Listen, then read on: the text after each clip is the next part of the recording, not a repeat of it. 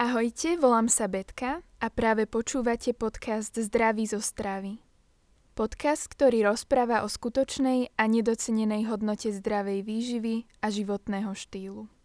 Ľudia, ktorí sa rozhodnú pre rastlinnú stravu, sa ešte aj dnes pýtajú, a kde vezmem bielkoviny? Ako keby ich rastliny neobsahovali.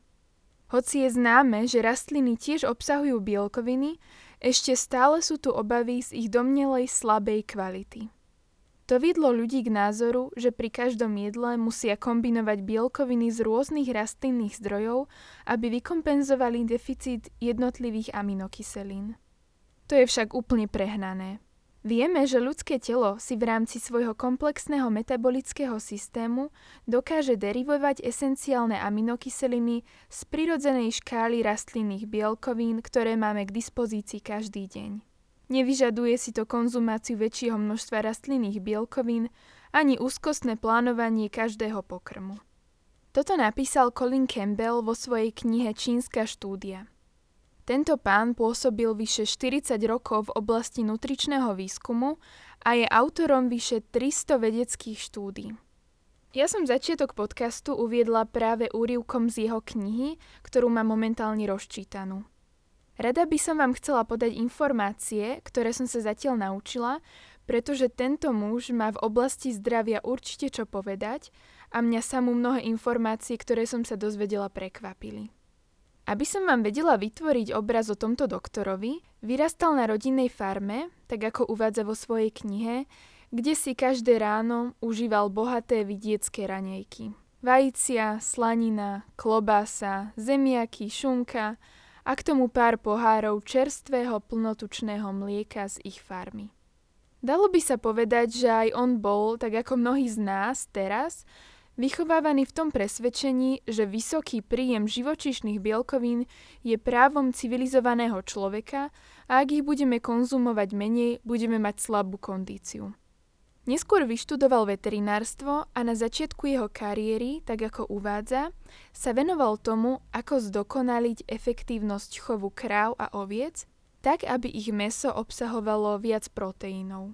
Bol presvedčený, že propagácia vysokobielkovinových, teda živočišných potravín, je veľmi dôležitou úlohou. Prvý zlom prišiel, keď začal pracovať na jednom programe, ktorý mal pomôcť prekonať svetový hlad.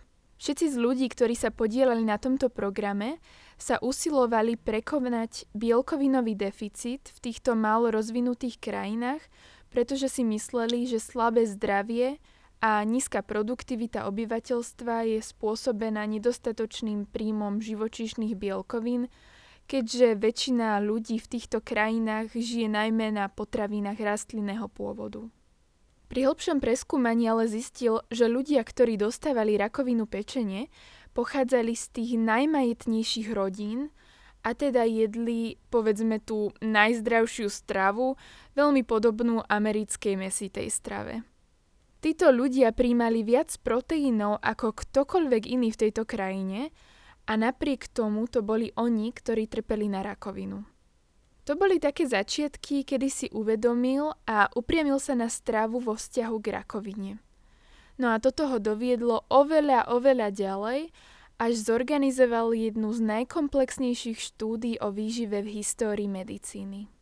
Poďme sa ale vrátiť k jeho prvým výskumom, kedy začal skúmať vplyv živočišných bielkovín na výskyt rakoviny. Ľudia sa často desia rakoviny viac ako ktorejkoľvek inej choroby.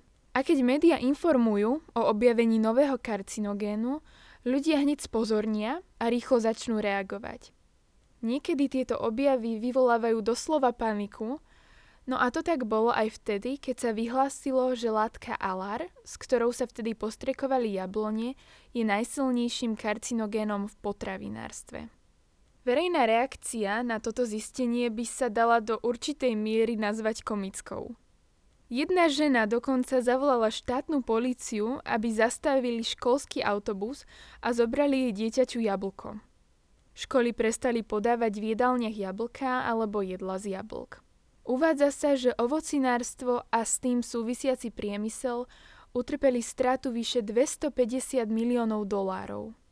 Mimochodom, používanie tejto látky bolo pod tlakom verejnosti zastavené. Za niekoľko posledných desaťročí boli mnohé látky označené ako karcinogénne. Keď sa ale zastavíme, prečo sú označované za karcinogénne, väčšinou to bolo preto, lebo pokusy na zvieratách ukázali, že pri zvýšenom vystavení týchto látok sa zväčšuje aj výskyt rakoviny. Poďme si uviesť príklad nitrozamínu, čo je veľmi obávaná skupina chemických látok, o ktorých sa predpokladá, že sú pre človeka karcinogénne. Tieto látky sa tvoria v našom tele vďaka, alebo lepšie povedané, kvôli dusitanom, ktoré sa používajú na konzervovanie mesa a dávajú párkom alebo slanine príjemnú chuť a vábivú farbu. Dajte si sendvič so salámou, alebo skôr povedané salámu so sendvičom, muselo by tam totiž byť pol kila salámy. Toto by ste museli jesť znova a znova počas 30 rokov, aby ste dostali do seba rovnakú dávku, ktorá bola nebezpečná pre potkany, na ktorých boli preukázané dusitány za karcinogény. Nechceme tu teraz povedať, že dusitány sú bezpečné látky, len by sme mohli svoju pozornosť obrátiť iným smerom, ktorý má oveľa väčší vplyv na naše zdravie alebo výskyt rakoviny. Doktor Colin Campbell uskutočnil sériu zaujímavých pokusov. Keď to zjednoduším a zhrniem, podal potkanom karcinogén, ktorý sa volá aflatoxín. Mimoriadne silný karcinogén. Zistil, že po podávaní krauskej bielkoviny, teda v tomto prípade to bol kazeín, ktorý, ak si správne pamätám, tvorí z 83% krauské mlieko. No a po podávaní tejto krauskej bielkoviny rakovina vypukla u všetkých potkanov. To bolo ale v prípade, ak táto krauská bielkovina tvorila 20% ich stravy.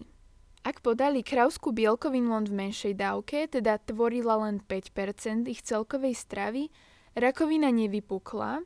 A ba čo je ešte zaujímavejšie je to, že ak už aj potkany rakovinu mali, tak hneď ako znížili príjem krauskej bielkoviny, rakovinové nádory prestali rásť.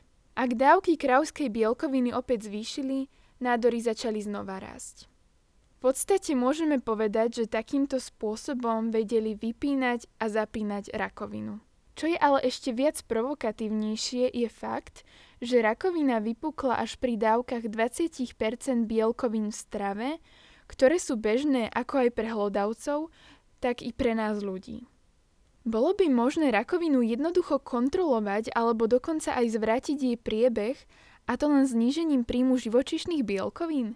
Toto bol podnet, že sa doktor Campbell rozhodol uskutočniť tentokrát už humánnu štúdiu, ktorá dostala meno čínska štúdia.